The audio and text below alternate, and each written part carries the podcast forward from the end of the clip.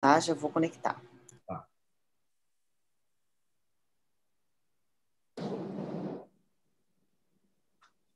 Boa tarde, meus amigos e minhas amigas do site Notícias Agrícolas e da M Prado. Estamos aqui para mais um programa Líderes do Agro. E, e hoje temos a honra de receber um grande amigo de longa data, o José Cícero Aderaldo, que é conhecido no mercado aí do agronegócio como Zico. O Zico ele é vice-presidente executivo da Cocamar e, e eu queria agora também, para quem não conhece tão bem, eu quero apresentar um pouquinho algumas informações da Cocamar. A Cocamar foi fundada em março de 1963. A sede da cooperativa fica em Maringá, no Paraná, a cooperativa atua nos estados do Paraná, São Paulo e Mato Grosso do Sul. O faturamento em 2020 foi de 7 bilhões de reais. A cooperativa conta com cerca de 3 mil colaboradores, 15.500 cooperados, e, e, os negócios da cooperativa passam por comercialização de insumos agrícolas, é, recepção, armazenagem e processamento de grãos como soja, milho. A, a cooperativa também é, comercializa máquinas, implementos agrícolas, rações. É, ela também processa fios de algodão e, e de derivados é, de petróleo, como tecidos sintéticos. Ou seja, é uma cooperativa bastante diversificada, muito competente, muito respeitada e muito admirado em todo o agronegócio brasileiro. Zico, um prazer para nós te receber aqui hoje. Tenho certeza que poderemos conversar sobre muitos assuntos relevantes aí para os nossos internautas que estão nos assistindo. Seja bem-vindo. Boa tarde, Marcelo. Boa tarde a todos. É uma satisfação poder aí bater um papo com você, uma pessoa que a gente já admira de longa data, tem um relacionamento de longa data e que, inclusive, já contribuiu aqui com a nossa casa, contribuiu com a Cocamar no nosso, no nosso processo de crescimento e dentro dos nossos processos aí de gestão dos nossos entrepostos. Né? É, você tem uma parte também importante no crescimento da cooperativa. Obrigado, Zico. E eu me lembro muito bem, sabe, Zico, a primeira vez que eu te conheci, é, em, no início de 2012, né? É, quando eu fui aí conversar com você, a cooperativa faturava em torno de um bilhão e meio e o plano era passar para três.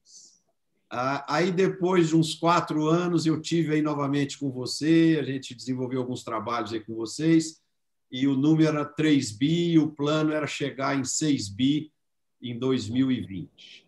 Vocês chegaram não só em 6, como em 7 bilhões em 2020, e o plano agora para 2021 é chegar em 8 bilhões. Eu queria que você contasse um pouquinho para nós o que, que faz uma organização ser tão competente, tão competitiva e como fazer um crescimento dessa magnitude num país onde a economia é, é muito instável, onde o câmbio sempre passa susto na gente, mas, como você mesmo diz, o agronegócio tem uma capacidade ímpar né, de, de, de, de fazer com que a gente tenha essas oportunidades, mas precisa de organização, de competência, de talento para que esses números aconteçam. Né? Então, compartilha conosco um pouco como foi essa história aí de sair há 10 anos atrás de um bilhão e meio, já está hoje com sete, já perseguindo números muito maiores. Como você bem disse, a, a, lá em 2010 a gente faturava um bi e meio e o sonho, né? O sonho era faturar 3 bi em 2015. Então a gente trabalha com a revisão do planejamento estratégico para ciclos de cada cinco anos, né? De 2005 a 2010, 2010 a 2015, 15 a 20, agora já estamos trabalhando no ciclo de 20 a 25, né?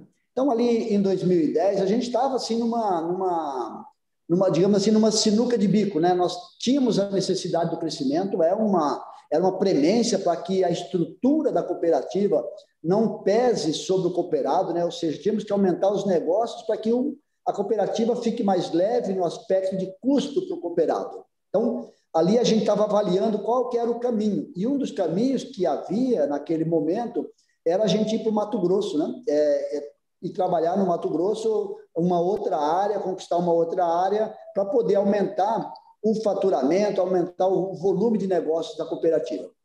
Foi quando surgiu uma oportunidade aqui do lado, a, a Corol, a cooperativa de Rolândia, entrou em dificuldade e arrendou as estruturas dela para a Cocamar, as estruturas de entrepostos. Então, a Cocamar, que no dia 1 de julho de 2010 tinha 24 entrepostos, acordou no dia seguinte com 48. Então, a gente dobrou praticamente o número de entrepostos, mas a gente teve uma base geográfica importante, que é uma região que tem uma área de plantio até maior do que a nossa, que a gente atuava aqui no entorno de Maringá, lá em 2010, e a gente foi lá levar a prática da Cocamar para a região. Era uma, é uma região que sofreu muito com quebras de cooperativas, o norte do Paraná sofreu muito ao longo dos últimos anos, é, e não foi com a quebra de uma ou de duas, mas mais de dezenas de cooperativas que quebrou na região. Então, um trabalho que foi assim é, lento, mas um trabalho muito consistente. E aí a gente conseguiu sair daquele bi e meio ah, de 2010 e chegamos aos 3 bi em 2015. Já em 2015, olha, é, precisamos continuar nessa pegada. Precisamos fazer o sonho é que a gente dobre de novo para 2020. E aí fez fez-se o plano como é que a gente poderia atingir os 2020, dado que não tinha uma outra área dessa, né? uma área como havia aquela área do norte do Paraná, para a gente trazer para a nossa produção. Foi onde a gente acelerou a nossa presença no sul de São Paulo e também aqui mais a leste do Mato Grosso do Sul, região de Nova Andradina, onde na Viraí, onde a gente é, passou a atuar de uma maneira mais intensa. Né? Então, uh, fizemos um plano de incremento em algumas atividades industriais também, e a gente conseguiu é, vir bem até 2018. Em 2019, tivemos uma perda terrível de safra, não só de verão, mas também de inverno. Perdemos volume de recebimento, é, tanto de soja quanto de milho, e a gente quase que patinou. A gente cresceu 3% entre de 2018 para 2019. A gente que vinha crescendo num ritmo de 10% a 12% ao ano. Só que aí entra 2020, a gente não se intimidou com o orçamento de 2019, com o faturamento que a gente teve, que foi de 4 bilhões e 600, e a gente fez o orçamento de 6 bilhões, para a gente buscar, ou seja, é, não trabalhando com a hipótese de uma safra normal, que a gente poderia atingir, de fato, aquilo que a gente sonhou lá em, 2000, em 2015. E a gente conseguiu, como você bem disse, superar 7 bilhões de reais. Parte disso foi aumento de preços, mas não foi só isso, porque praticamente metade da nossa safra de soja e de milho já havia sido comercializada anteriormente sem o impacto dos preços. O preço médio de comercialização de soja do nosso cooperado ao longo de 2019 foi de 86 reais. Porque quando chegou ali em março, que os preços é, saíram de 80, e 75, 80 e foram para 90, eles venderam tudo. Então, o grande crescimento da Cocamar esse ano teve uma parte de preço, sim, mas foi uma, um crescimento de participação de mercado. O share nosso junto ao cooperado aumentou bastante, sobretudo nessas regiões novas. Então, enquanto aqui na região do entorno de Maringá, o nosso share é em torno de 65%, lá na região norte do estado era na faixa de 30%, e esse ano a gente levantou para quase 50% lá naquela região. Então, isso trouxe um maior volume de produção, um maior volume de comercialização de insumos e colocou a gente em 7 bi. Então, hoje nós estamos trabalhando com o nosso plano de 20 a 25 e a nossa expectativa é de faturar 11 bilhões lá no final de 2025. Muito, muito interessante, são metas ousadas, né? mas que vocês é, têm perseguido isso com muita garra, muita determinação, e com isso os resultados estão chegando. Acho que uma coisa muito interessante, o, o Zico, que a Cocamar desenvolveu, e isso, é, se não me engano, já foi implantado há cerca de oito anos, né? foi a separação do, do corpo executivo é, das questões de assembleias, de eleições e tal, porque isso de uma certa forma, profissionaliza definitivamente o modelo de governança da cooperativa, né, que tem um corpo de executivos, e, e, e como você sempre diz, quer dizer, executivo, é, é se não está indo bem, é igual técnico de futebol, né? fica fácil demitir, você demite e contrata e põe outro. Agora, demitir um presidente de cooperativa, um diretor de cooperativa eleito por uma assembleia é, é uma coisa bastante complicada. Como nós temos muitos muitos agricultores que são cooperados, que estão nos assistindo, nós temos muitos dirigentes de cooperativas também que estão nos assistindo. Eu queria que você contasse para nós um pouquinho dessa experiência, como que a Cocoamar é, conduziu isso, quais as, quais as dificuldades que vocês tiveram e quais os, as colheitas que vieram com esse processo de, de separação do corpo executivo do corpo eleito de, de diretores. É, esse era um assunto que a gente que discutia-se muito internamente aqui na cooperativa da, do grande de um programa de sucessão dentro da empresa, né? Como fazer um processo de sucessão que não fosse traumático, né? Então, ali a partir de 2009, 2010, começou a haver um trabalho nesse sentido de preparar o time para esse processo sucessório, né? com um treinamento, com um aprendizado. O, o, e muito importante para isso, o Sescope tem um, um, programa de suporte, de apoio aos treinamentos da cooperativa, de preparação do time. A cooperativa investiu muito dinheiro no, no preparo da equipe gerencial, da equipe de colaboradores como um todo é, que trabalhava na, na cooperativa. E também foi trabalhando junto ao cooperado a necessidade, a, a conscientização da necessidade da separação da gestão do dia a dia e da, da gestão, digamos, a gestão estratégica, né? Ou seja, o cooperado é o dono da cooperativa, ele não pode abrir mão de dar o direcionamento para onde é que a cooperativa vai, né? Isso é tarefa do cooperado. Então, desenhou-se esse modelo, olha, vamos separar a, a gestão do dia a dia da cooperativa com aquela da representação da representatividade do cooperado. Então, separou-se então o presidente é, do conselho de administração, que antes também era o presidente executivo, era o CEO da cooperativa, né? E um cooperado que também era eleito era o vice-presidente, um outro era o secretário, ou seja, de um conselho que se tirava três executivos de dentro do conselho, esse conselho passou a ter um outro papel. Não tem mais a execução, a execução do dia a dia. E para isso se contratou profissionais, que é do mesmo, eram os mesmos profissionais que já estavam aqui dentro da cooperativa. O presidente da Cocamar Executivo é um ex-funcionário da Cocamar que se tornou executivo, que é o Divanir Gino da Silva, e eu estou na função de vice-presidente, eu era um superintendente comercial e me tornei, fui contratado, né, me desliguei como funcionário da cooperativa e fui contratado como, é, vi, como vice-presidente. Bom, Quais são as vantagens desse modelo? A vantagem é você, é, talvez, trazer uma, uma maior serenidade para um processo sucessório. Como você bem disse, trocar um, um secretário eleito, um presidente eleito por uma assembleia é muito difícil e, quando isso acontece, é traumático. Agora, trocar um presidente executivo, trocar um vice-presidente executivo não é traumático. Você não precisa convocar assembleia, você não precisa convocar muita gente. Convoca-se apenas o conselho de administração e faz essa substituição. Faz a substituição e, no, no mesmo dia, a cooperativa caminha dentro da normalidade. Já se for trocar uma, um presidente, um vice-presidente, um secretário eleito, é um processo que envolve uma, um dificultador, uma, um complicador a mais. Né? Bom, quais, quais são a, a, qual uma outra vantagem? Quando o cooperado ele participa do conselho de administração da cooperativa e o presidente também é o, é o executivo, é o CEO, até o nível de cobrança é, é menor, porque é um colega dele, é um parceiro dele que está sendo responsável por aquilo. Então, o nível de cobrança passa a ser menor. Quando esse cidadão ele está no conselho de administração e o executivo não é mais colega dele, mas é alguém que é funcionário dele, é um contratado dele, o nível de cobrança ele sobe, a régua sobe.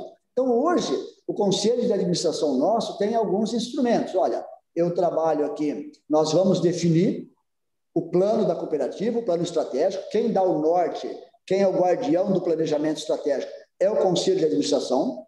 Dentro daquilo que está colocado no, no planejamento estratégico, a diretoria vai é, fatiar aquilo que está se querendo dentro daquele ciclo de anos que está previsto, de 20 a 25, e vamos apresentar ao Conselho os orçamentos e os resultados mensalmente, e vamos fazendo prestação de contas, e eles vão entendendo se aquilo que eles se pediram que a gente fizesse, se a gente está fazendo ou não. E se está fazendo, ok, se não está fazendo, vai fazendo as correções de rota. Traz um outro fator também, Marcelo, de vantagem, que é o seguinte: é, as cooperativas elas eram empresas mais simples ali no passado. Nos últimos anos cresceram demais, como você bem colocou. A Cocamar é um caso, mas diversas cooperativas cresceram numa, numa velocidade muito rápida e numa intensidade também muito forte. Então, quando você tem empresas complexas, como são as cooperativas hoje, com diversas indústrias, com relacionamentos complexos no mercado, isso pode inibir um cooperado a se propor a ser presidente dessa cooperativa. E sempre vai ser um cooperado que é o presidente do conselho da cooperativa. Quando ele não tem que vir para a operação do dia a dia, quando ele não tem que estar cuidando dos negócios diários, mas quando ele tem que estar aqui olhando o norte e acompanhando, cobrando, é mais é mais fácil para ele fazer isso, é menos complexo para ele fazer isso. Então ele pode se dispor a vir tomar parte do conselho para fazer isso, sem se, se colocar a tomar aquelas decisões do dia a dia. Por um outro, é, é, traz para o sistema, é, o sistema bancário cobrava muito da gente isso. Escuta, e daí?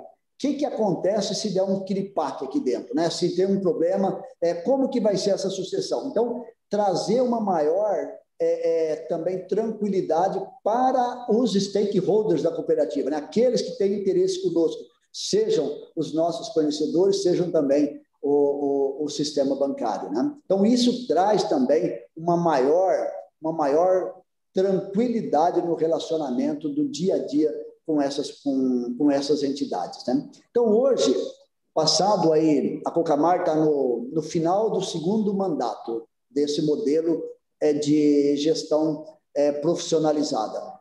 Implementou em 2013, teve quatro anos de 14 a 17, agora é, mais quatro anos de 18 até 21. Né? Então, a, o resultado que a gente tem é, observado coletado as impressões dos nossos cooperados e também daqueles outros agentes, sistema bancário, de fornecedores, é que o modelo deu certo. Então, o que eu percebo é que cada vez mais as cooperativas de produção também, e as demais irão para esse caminho. E, de novo, não teve uma inovação aqui por parte da Cocamar. Esse modelo já era o modelo do cooperativismo de crédito. O cooperativismo de crédito já tinha adotado esse modelo não por inspiração própria, mas por demanda do próprio Banco Central, né, de separar a gestão do dia a dia para a gestão é, estratégica da, da, da, cooperativa. Legal, Zico. Ah, uma outra coisa que, que eu queria te ouvir é o seguinte: ah, as novas gerações aí, a geração Y, a geração Z, é, eles têm comportamentos mais imediatistas, eles é, buscam muito a, a, a, a, felicidade, eles não têm vínculos muito fortes, nem com emprego, nem com, com, com, com. Ou seja, eles não constroem vínculos definitivos e tal, como as gerações mais antigas aí, a geração X, a geração Baby Boomer, que é a minha, né, e tal é, o que, que a Cocamar tem feito para poder é, construir nessas novas gerações o espírito cooperativista e trazer esses jovens para dentro da cooperativa para poder serem é, é, promotores aí do cooperativismo?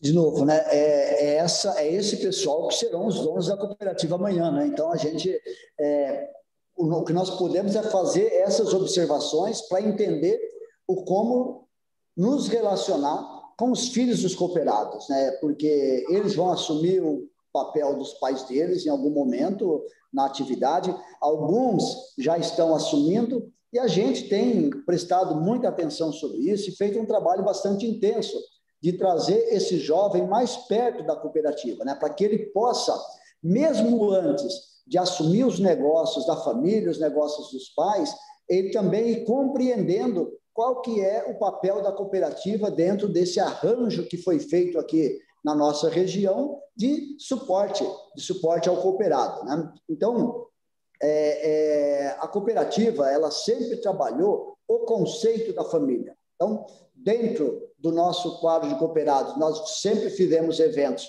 focados para o cooperado, o dono da propriedade que está aqui é, interessado em alguns assuntos. Nós sempre fizemos, é, organizamos as esposas, as senhoras dos cooperados, as cooperadas e as senhoras de cooperados, não naquele trabalho, olha, vamos fazer um núcleo feminino aqui para ensinar, é, como melhorar a alimentação da família. Não, trabalhamos assuntos focados para a gestão da propriedade, como que ela pode contribuir na gestão da propriedade. Fizemos, inclusive, cursos para essas senhoras operar coletadeiras, tratores, que se no passado eram máquinas que exigia lá um brucutu, né, um, para poder tocar, hoje não. São máquinas sofisticadíssimas, né? Onde a, a, talvez a mulher tenha até mais jeito para tocar com aqueles equipamentos do que você contratar um funcionário com pouca qualificação. Né? Então, a gente trouxe a, as mulheres para esse tipo de trabalho e também os jovens. Então, nós temos um trabalho bastante intenso de suporte ao jovem filho do cooperado na melhoria da formação técnica dele, na melhoria do aprendizado e também na disseminação desse conceito cooperativista, para que ele também possa olhar a cooperativa como uma empresa dele. A grande, o grande desafio nosso é o produtor, é esse jovem sentir que ele é dono da cooperativa, que é uma empresa dele, que não é uma que não é uma, uma fornecedora de produto, como é uma revenda, como não é uma compradora da soja dele, como é uma trade, mas que é a empresa dele que pode sim trazer é, muitos benefícios se ele continuar na sociedade com os pares dele. O, o Zico, uh, vocês tiveram uma ideia muito interessante em, em fazer a, a, exploração da rotação da cana com soja é, no sul de São Paulo, né? vamos dizer assim. E isso abriu para vocês uma oportunidade de originação de mais soja, de, de, de comercialização de mais insumos. O que, que você pode compartilhar conosco dessa experiência inovadora que vocês fizeram no sul de São Paulo e quais os resultados que vocês têm obtido?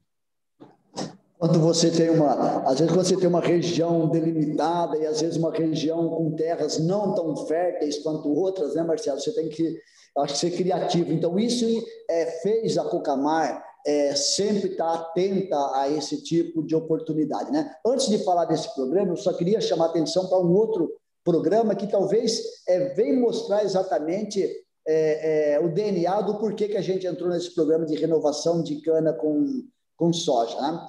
a, a, originalmente, a área que a Cocamara atua, aqui no entorno de Maringá, é uma área que tinha aí um, não tinha um, uma área muito grande de plantio de grãos. Cooperativa tinha uma área aqui de 120 mil hectares de grãos. Talvez das, das grandes cooperativas do estado é a que tinha uma área menor. Ah, tem uma área grande aqui, voltada para o lado de Paranavaí, para o lado de Umuarama, né? que é aquilo que a gente chama de arenito caiuá, que não tinha aptidão para grãos, era mais pecuária. Aí a cooperativa sempre se preocupou em levar algum tipo de, de cultura, algum tipo de atividade que viabilizasse essa região. Foi esse o projeto da seda lá no passado, para levar para os pequenos produtores dessa região. Foi esse o projeto da laranja, que foi levado lá para Paranavaí também, para tentar é, trazer uma alternativa para a região.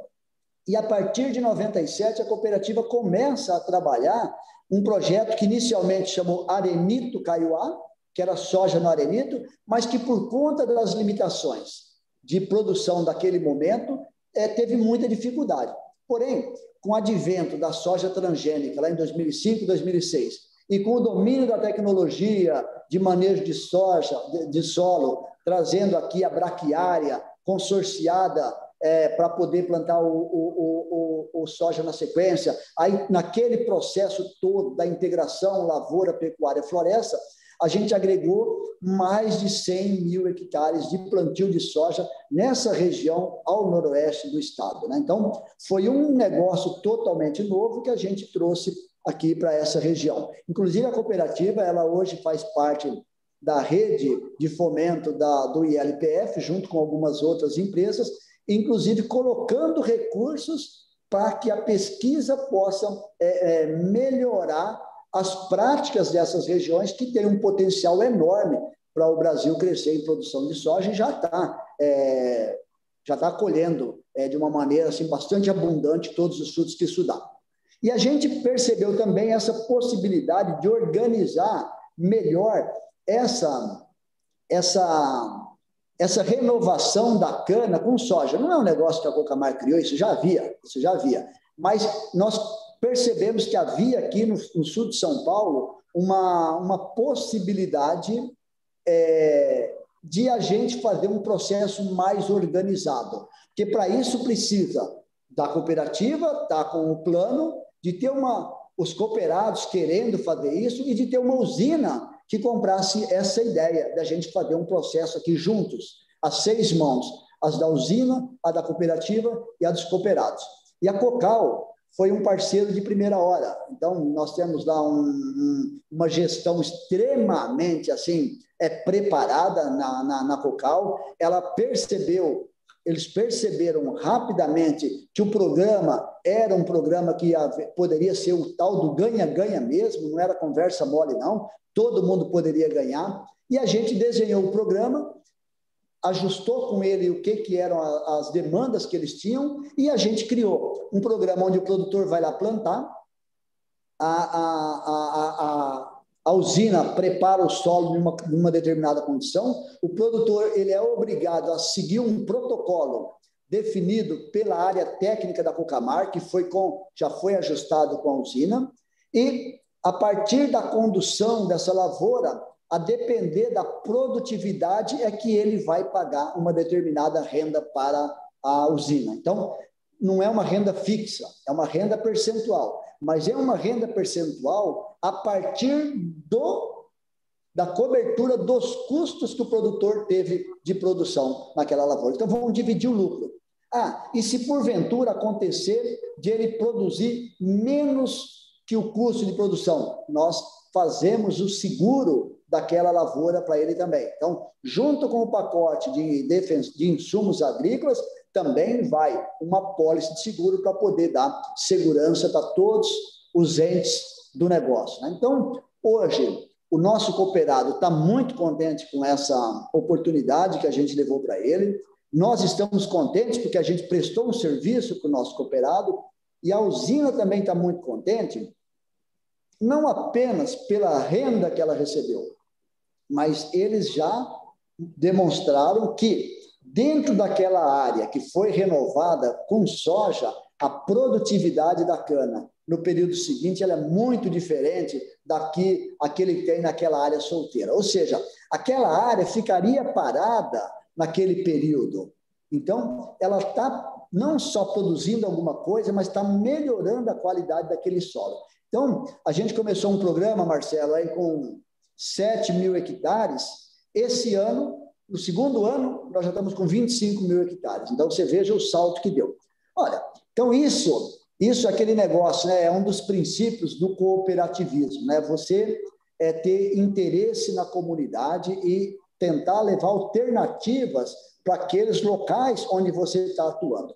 Quando você coloca lá que você produz, vai ter 25 mil hectares, e vai ter uma produção adicional de soja de 80 mil toneladas aí, grosseiramente falando, 75, 80 mil toneladas, uma produtividade média de 3 mil, 3.300 quilos por hectare, você está gerando uma renda de quase 200 milhões de reais que não havia naquela região e que ela é ela acaba sendo compartilhada por diversos entes que participam de todo esse processo de comercialização de insumo, de transporte, enfim, de, de todos os serviços que estão vinculados a uma atividade como essa. Então, hoje a gente tem muita gente olhando esse trabalho nosso, a gente não é um trabalho que a gente esconde as sete chaves, pelo contrário, chamamos de, fizemos dia de campo ali no, na região é, de Itaciba, é, trouxemos outras usinas para elas olharem o que nós estamos fazendo ali e também levamos outras cooperativas para olhar,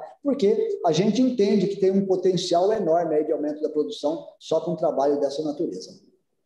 O Zico, uma coisa que eu admiro muito vocês é a questão da transparência, né? Porque é, é muito legal quando uma empresa conta as suas estratégias, dá transparência ao processo, porque ela sabe que a essência né, não tem como ser copiada, a alma né, não tem como copiar, isso não tem jeito. Então, isso está na essência, e, e, então muitas empresas sofrem muito, querendo guardar muitos segredos de muitas coisas, mas é, a alma, o DNA, né, o espírito de uma organização, ele não tem como é, é ser copiado.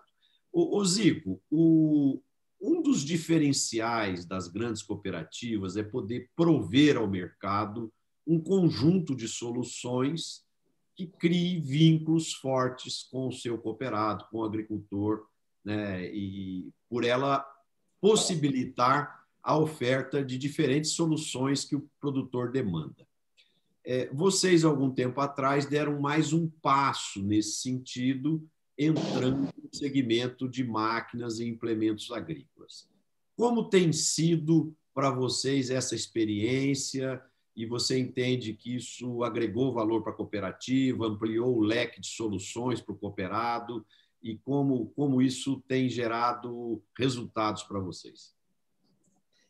É, o segmento de máquinas, ele veio ele veio completar o portfólio da cooperativa, né? Ou seja, a gente sempre dizia para o produtor que, olha, tudo aquilo que você precisa na sua propriedade, na cooperativa você encontra, né? Ah, você precisa do pacote de defensivos? Ali na cooperativa você vai encontrar não só de uma marca, mas de diversas marcas, né? Que a cooperativa não é vinculada a uma bandeira. Todos os defensivos, os fertilizantes, as sementes, ah, levamos depois também o próprio combustível, né? Nós temos um TRR, uma empresa fornecedora, uma empresa 100% da Cocamar, fornecedora do combustível para o cooperado, que nasceu também de uma, de uma demanda do cooperado por conta de que ele tinha muitos problemas com os equipamentos dele, porque acabava comprando produto que nem sempre era de uma qualidade adequada. Então, a cooperativa, para atender essa demanda, teve criou uma empresa, porque a, ANP não permite que a cooperativa venda combustível para o cooperado, então teve que se criar uma,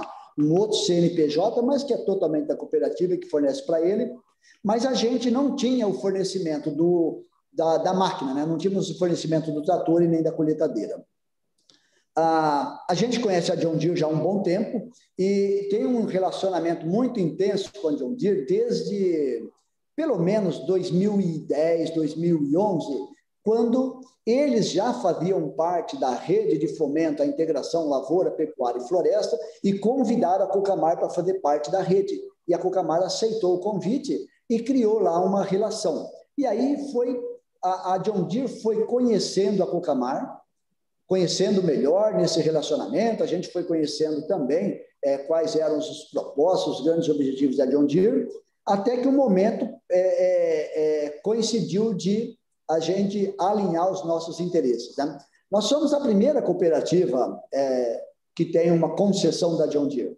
Então, não foi fácil para eles tomar uma decisão, porque eles tinham uma visão também de cooperativa que não era uma visão, talvez, não era a melhor visão. A visão deles é que a cooperativa era paternalista, que ela não, não tinha, a gestão era mais ou menos, e que quando o produtor sempre era olhando só, é, é, mesmo quando o produtor tivesse errado, ela ia lá do lado do produtor.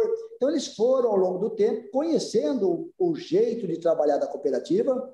Aí a gente passou lá por um escrutínio que demorou mais de um ano, quase dois anos, para a gente ter a aprovação da John Deere.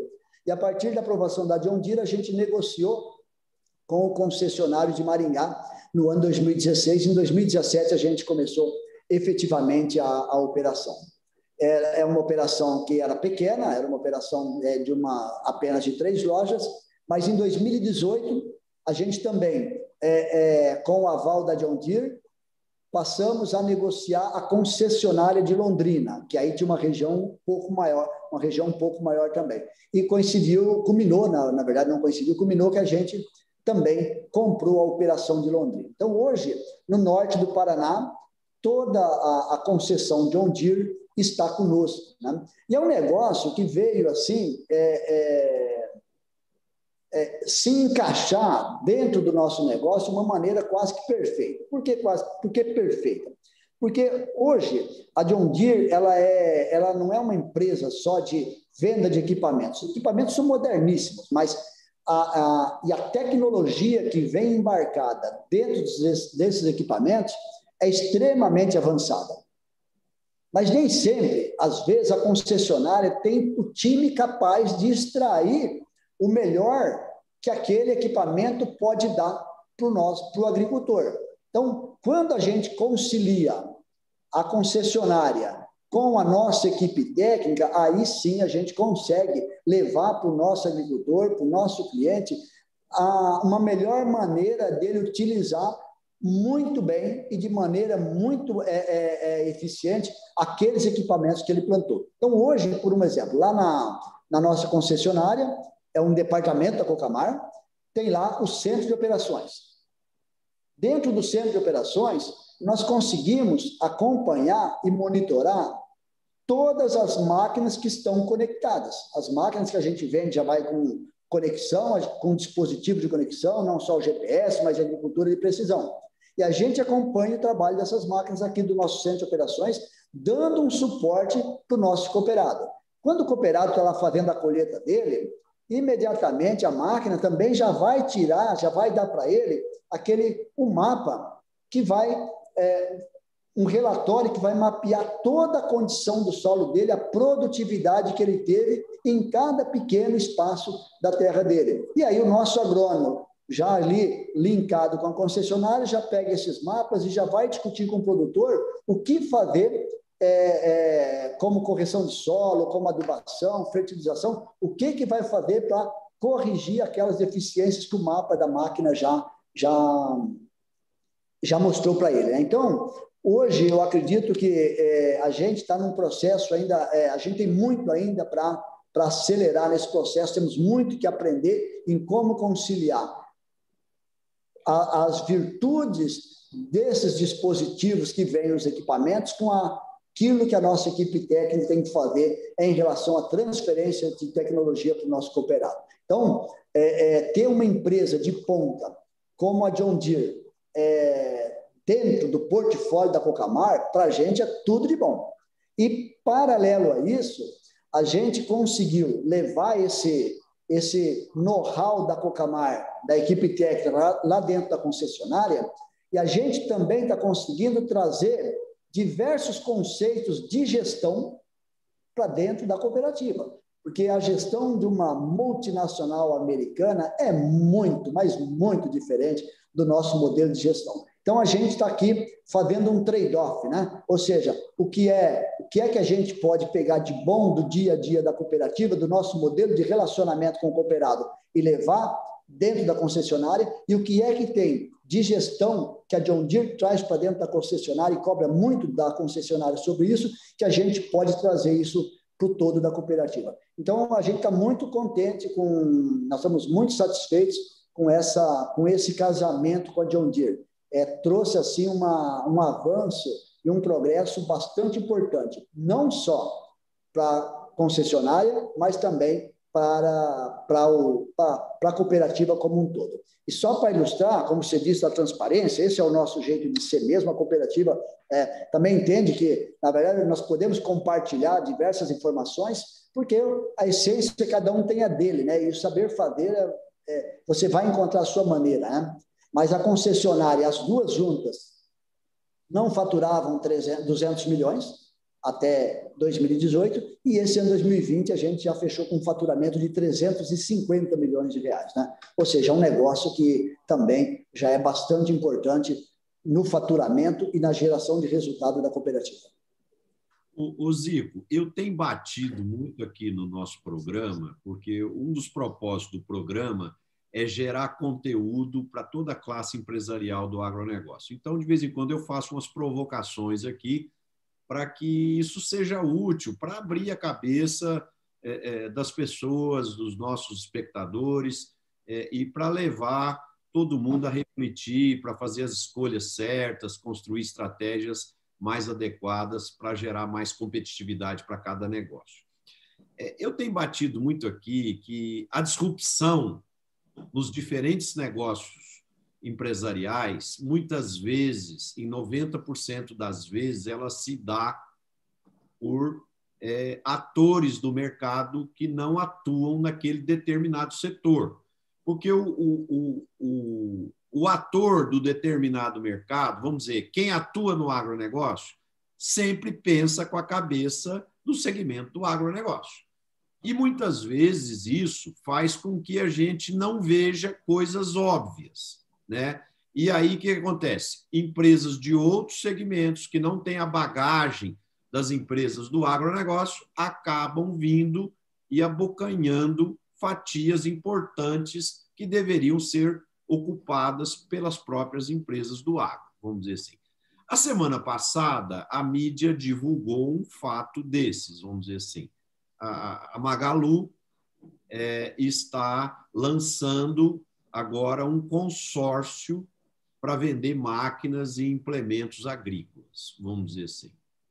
Então, vamos dizer assim, isso, criar um consórcio para vender máquina, isso não é ideia revolucionária.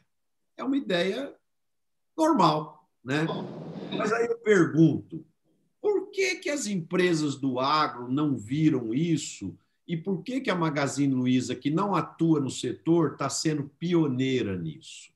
É, como que você vê isso, Zico? Assim, né, Marcelo? É, é, se todo o perigo fosse do concorrente que faz o, aquilo que a gente parecido com o que a gente faz, ah, seria a vida seria mais fácil, né? É, de novo, né? Quem quem acabou com o negócio de táxi não foi uma empresa de táxi, né? Foi uma empresa que não tinha nada, que não tem nenhum carro. Quem quem balançou os pilares da rede hoteleira não foi uma grande rede hoteleira, não foi outra rede hoteleira.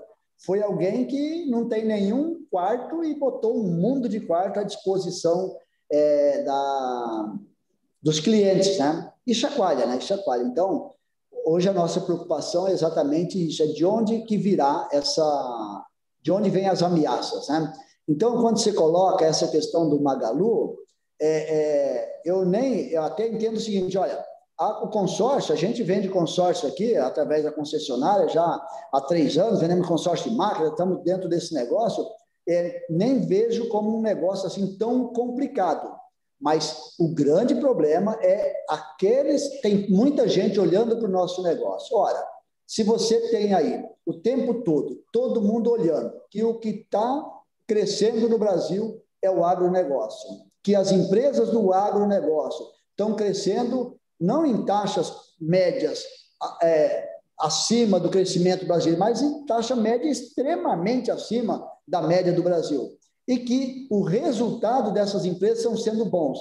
Então, tem muita gente de olho nesse, nesse, nesse bocado de coisas. Então, certamente, as ameaças virão de todos os lados. Então, tem muita gente que está olhando o nosso negócio e como que pega, como que pega uma parte desse negócio. O grande risco não virá, o grande risco não virá de quem se instala do jeito que a gente se instala, que se instala com uma loja, que se instala com um escritório. O grande risco vem desses modelos é, de disruptivos mesmo, né? Quando alguém vai lá e cria um negócio totalmente novo que leva o mercado inteiro, como o Uber fez com o segmento de táxi, ou como o Airbnb fez com o segmento de hotel. Aí alguém pode. Já tivemos uma discussão desse com um grupo de cooperativas, inclusive você estava junto na, nessa discussão. Aí alguém da cooperativa fala: Ah, mas o nosso segmento é muito regulado. Ele é muito regulado. Mas o segmento de táxi é reguladíssimo. Quem que conseguiria colocar um carro para atuar lá no aeroporto de Congonhas? Pô, extremamente regulado, alvará caríssimo, e desmontou tudo isso. Então, essa é a grande ameaça hoje. De onde é que virá, de onde é que virá os concorrentes do futuro? Isso, para nós, é aqui motivo de preocupação é, de quebrar a cabeça, da gente entender. É, dado que todo mundo afirma, olha, daqui cinco anos, esse negócio não vai ser o mais o mesmo, então como é que vai ser? Quem é que vai descobrir o jeito que vai ser, se antecipar e, e, e, e se preparar para essas mudanças? Então, eu penso que a gente tem que sim, que estar muito preocupado em relação a isso, olhando essas tendências, porque alguma coisa está é, tá acontecendo já. Quando a gente vê esses, essas empresas de e-commerce vindo cada vez mais forte, leva uma tem ali um revés porque uma legislação atrapalha a outra, mas na minha, na nossa opinião, isso vai ser inevitável. A mudança vai acontecer. O, o Zico, é, eu acho muito interessante isso que você falou.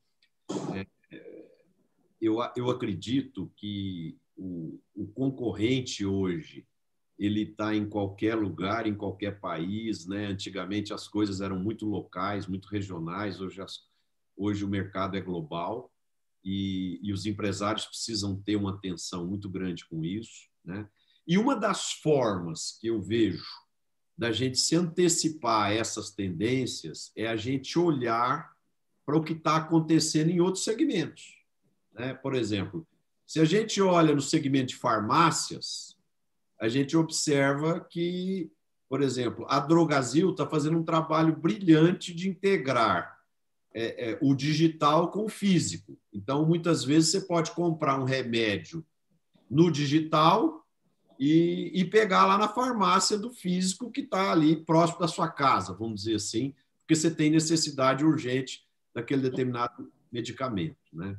Então, é, eu acredito que esse modelo de integrar o digital com lojas físicas é um modelo imbatível, que isso é, é, eu não tenho dúvida nenhuma que vai ser muito importante. E, e, e aí eu te pergunto, a, a Cocamar já está desenvolvendo algumas ações no digital, por exemplo, um cooperado pode hoje entrar num aplicativo e fechar um lote de mil sacas de soja ou reservar X toneladas de fertilizantes e assim por diante. Como, como que está o digital dentro da Cocamar? É, isso, Marcelo, é, de novo, né? A gente já está, isso a gente está preparado para isso, né? Mas a gente, eu tenho receio que não seja só isso, né? Ao Omnichannel, né? Ok, vamos aqui, vamos vender na, na é, no, no e-commerce, vamos também ter o, físico, perfeito, esse é o caminho. Né? A gente tem um, um e-commerce já, a gente desenvolveu é, uma plataforma onde a gente já tem os nossos produtos, já está operando dentro desses produtos, né? É, porque a gente está tá se preparando para que, caso tudo vá para dentro desse, desse modal, que a gente já conheça bem como é o funcionamento dessas operações. O nosso aplica aplicativo a gente já tinha há um bom tempo. Agora, durante a pandemia, ele foi muito mais utilizado, porque o agricultor, por natureza, ele gosta de vir na cooperativa. A gente sempre é, falou para ele, a Cocamar é a sua segunda casa. Na hora que você está lá sem fazer nada em casa, se tiver um tempinho vago, venha para cá. E vem. Ele vem mesmo, ele vem tomar um café, vem trocar ideia com um amigo, ele vem ver o preço da soja, ele vem decidir para vender um, para vender mil sacas de soja, ele vem na cooperativa. Como por conta da pandemia, falaram, gente, passa a usar o aplicativo. Porque no aplicativo ele pode pagar a conta, ele pode ver o saldo de produção dele, ele pode vender a soja, ele vende imediatamente, a gente acredita lá na conta do banco dele. Ele quer tirar um produto na cooperativa, quer retirar um insumo que ele comprou, ele entra no aplicativo, ele programa, olha, eu quero retirar esse insumo amanhã 10 horas, mas como eu não quero perder tempo, eu já quero chegar e estar tá pronto. Então a gente com aquela com aquele planejamento, a gente já deixa o produto dele separado, a nota emitida, ele chega, é como se fosse um drive-thru, né? Ele chega, pega o produto e leva embora.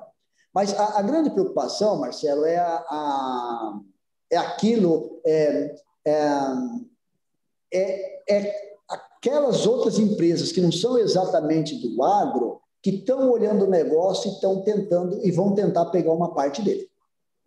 Essa talvez seja a maior preocupação, né? Teve, uma, teve um professor é, de Harvard, é um brasileiro que colocou uma, numa conversa, numa palestra, numa convenção da Deere, ele colocou um termo, né, um tal do decoupling. O que, que é o decoupling? É alguém usar a tua estrutura para montar o negócio dele. É, de uma maneira simples, eu vou dar um exemplo, né? Ah, o WhatsApp.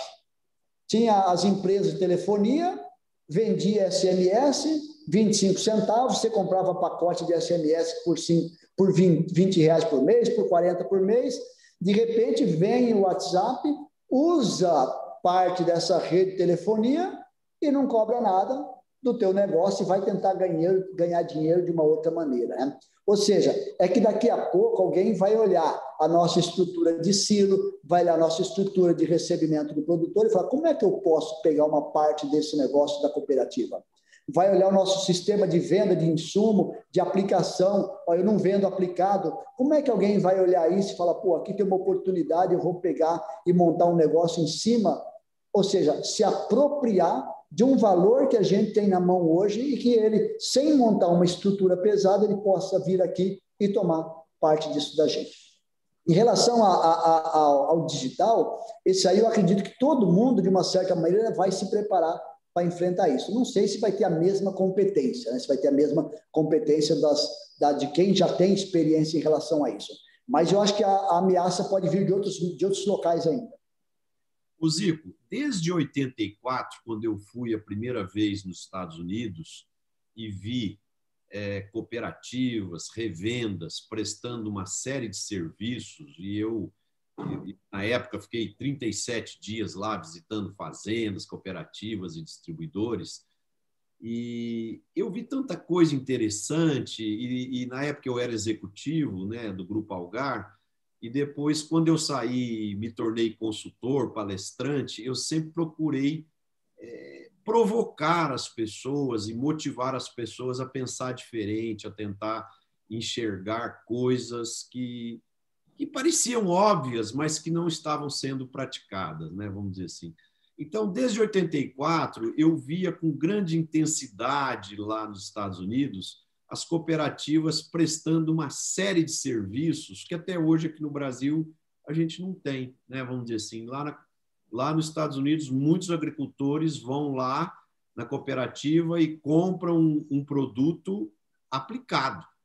Aí a cooperativa vai e aplica um inseticida ou fungicida, ou então ele vai lá e compra toda a proteção da cultura e ele paga lá X dólares por hectare. Ele não quer saber se vai misturar o produto A da empresa tal com o produto B da empresa tal. Quer dizer, ele quer saber se a lavoura dele está sem inseto, está sem doença e tal. Né? Então, eu acho que aqui existe um caminho que é próximo de infinito para as nossas cooperativas, para as nossas revendas, para muitos prestadores de serviço começarem a refletir sobre isso, porque é, quando a gente olha em vários outros segmentos, a prestação de serviço tem crescido muito e, e na agricultura ainda é muito dos serviços é feito pelo agricultor, né?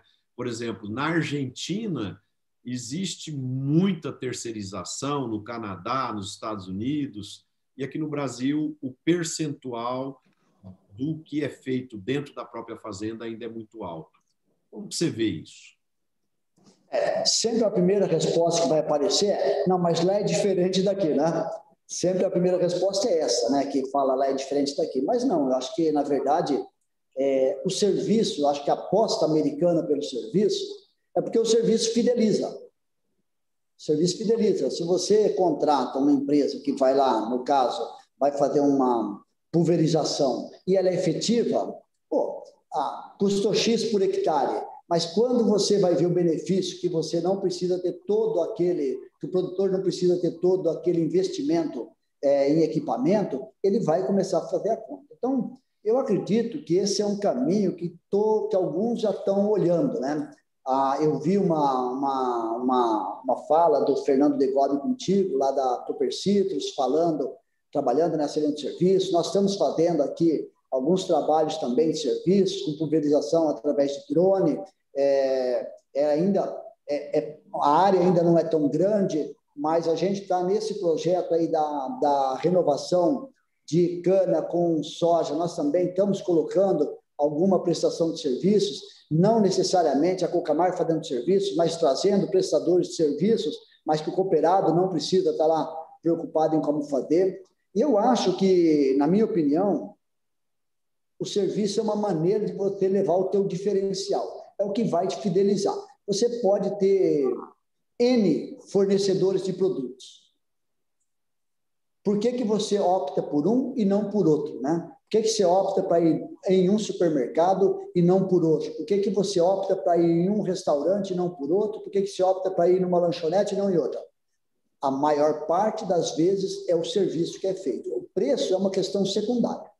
A, a principal questão é o serviço. Então, acredito que a gente também tem muito para evoluir nesse segmento. De fato, o nosso produtor é patrimonialista, ele gosta de ter a plantadeira dele, ele quer ter o trator dele, ele quer ter todos os equipamentos dele.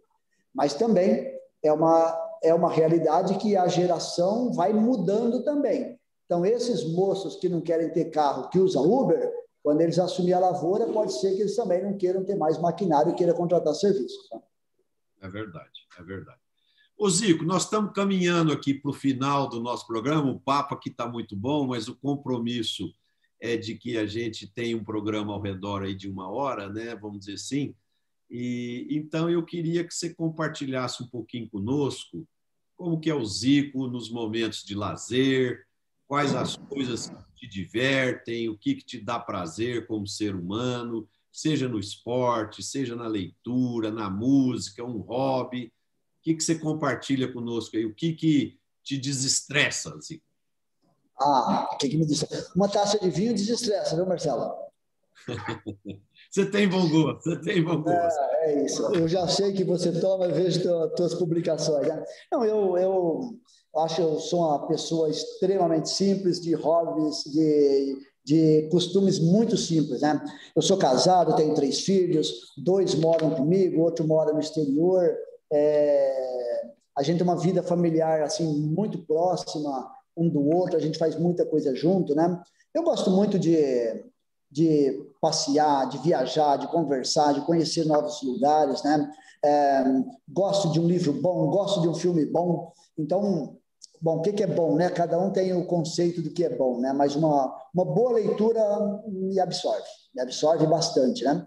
Não sou, gosto muito de esporte, mas não tenho muito talento para esporte, não. Mas procuro fazer uma corridinha de 9 quilômetros três vezes por semana. Na maioria das vezes dá certo. Uma outra semana que a gente acaba falhando um outro dia. Isso me desestressa, é, me ajuda a organizar o dia a dia, né?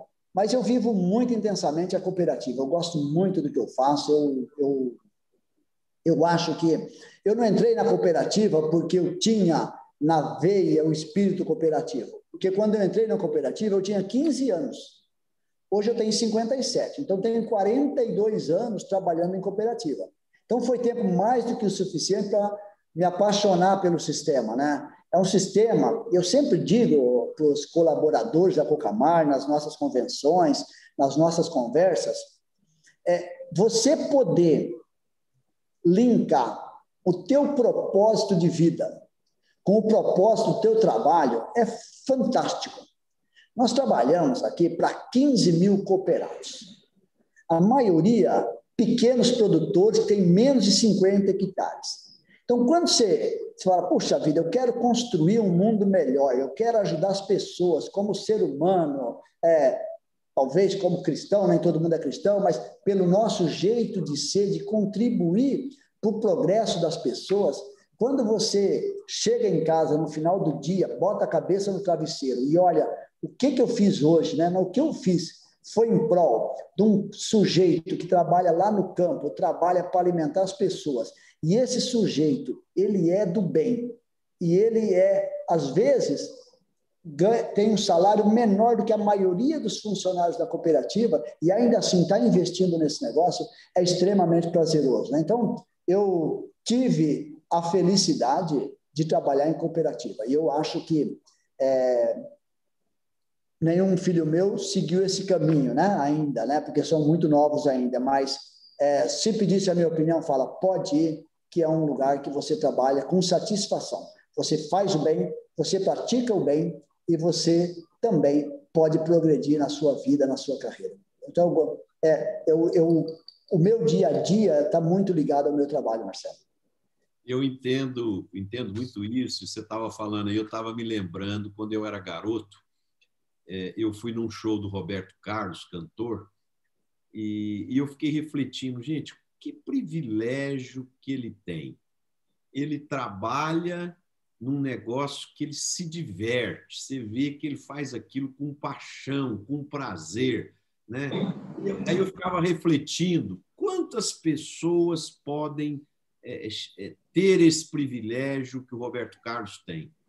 E, e à medida que eu fui me tornando mais maduro, mais experiente, é, eu fui percebendo, sabe, Zico, que grande parte das pessoas que trabalham, seja um enfermeiro, um médico, um executivo, um consultor, né, que faz as coisas com prazer, com paixão, o trabalho acaba sendo uma diversão.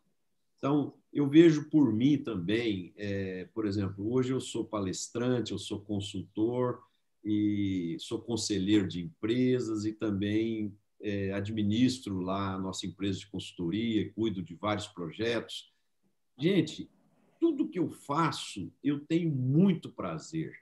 Então, quando você faz com prazer, aquilo vira diversão, né? E, e você ainda acaba tendo o privilégio de ser remunerado por, por tudo isso, né? Então, realmente entendo muito bem o que você falou, eu também penso da mesma forma e, e, eu acho que é um privilégio a gente poder sentir isso dentro do coração. Ô Zico, eu queria, para fechar, que você deixasse a sua mensagem para os nossos internautas, é, mensagem aí de, de otimismo no agronegócio, no cooperativismo, no Brasil. O que, que você quer falar aí em um minuto aí para a gente fechar? Um minuto, né? Ok, Marcelo. eu, eu gostaria dessa mensagem de otimismo. Né? Eu, eu sempre olho o copo meio cheio, e, mas num, nesse momento não teria como ser diferente. Até alguém que é menos otimista é está otimista, está otimista com o agronegócio brasileiro. Né? E a gente tem um futuro brilhante, porque nós somos um país é, com alto potencial de crescimento da produção, nós somos conservacionistas, nós somos nós sabemos e fazemos muito bem o que a gente, o que a gente faz. Nós temos o potencial de ser o celeiro do mundo. Ah, isso parece que é antigo, mas é muito novo, né? Vamos lembrar que em 2000 a gente produzia menos de 100 milhões de toneladas de grão, hoje nós estamos com mais de 230 só de soja e de milho, né? Então, nós temos um potencial enorme. A Ásia tá, vai crescer muito e eles lá vão crescer muito e vão precisar de alimento e nós temos que estar preparado para atender a demanda deles. Então, eu acredito, Marcelo, que o futuro do agronegócio é brilhante. Lógico que a gente tem anos, alguns anos ruins, alguns anos de dificuldade, mas a longo prazo o nosso negócio ele é bastante promissor. Né? Então, se a gente tiver algum recurso para investir, pode investir no agro, que você vai ser bem remunerado, a gente vai ter um grande sucesso. Zico, muito obrigado pela sua presença. Foi um prazer aí te receber nessa uma hora de, de conversa. Eu queria agradecer os nossos internautas e quero convidar é, a vocês a compartilhar. Para quem gostou, dá um like aí no, no vídeo. É, o vídeo vai ficar hospedado no site Notícias Agrícolas e, e no YouTube da M Prado Governança, para quem quiser assistir ou quiser compartilhar com alguns amigos. E, e a semana que vem, quinta-feira, às 17h30, estaremos de volta.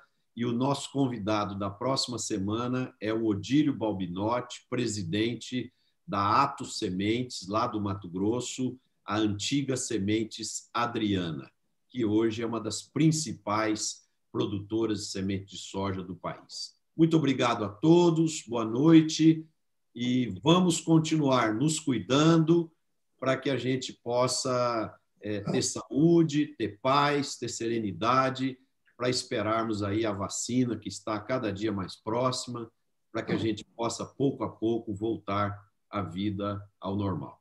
Um abraço a todos, uma boa noite e um excelente final de semana. Boa noite, pessoal. Um abraço. Tenha aí um bom final de tarde. Um abraço.